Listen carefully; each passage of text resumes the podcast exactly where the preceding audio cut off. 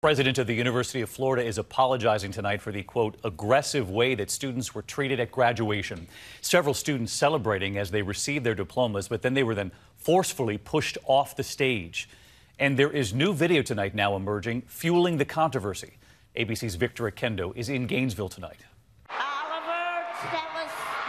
Growing outrage tonight after students celebrating graduation were grabbed and physically shoved off the stage at the University of Florida in front of family and friends, even broadcast on the Jumbotron. How would you describe that manner that they handled you?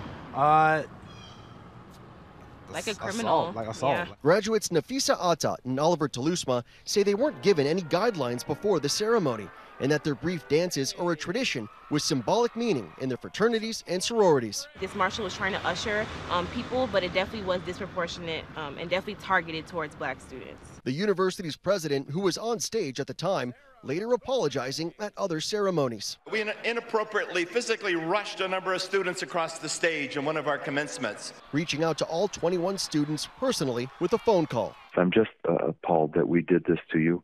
Um, and I personally apologize uh, that this happened. In that moment, and have your family and friends, you know, celebrate this achievement, just have it kind of taken away, is something that, you know, can't be given back to us. David, the university says students will no longer be rushed or constrained at graduation. They're also investigating that one staff member who was especially aggressive with students. David? ABC's Victor Oquendo. Victor, thank you. Hi, everyone. George Stephanopoulos here. Thanks for checking out the ABC News YouTube channel. If you'd like to get more videos, show highlights, and watch live event coverage, click on the right over here to subscribe to our channel. And don't forget to download the ABC News app for breaking news alerts. Thanks for watching.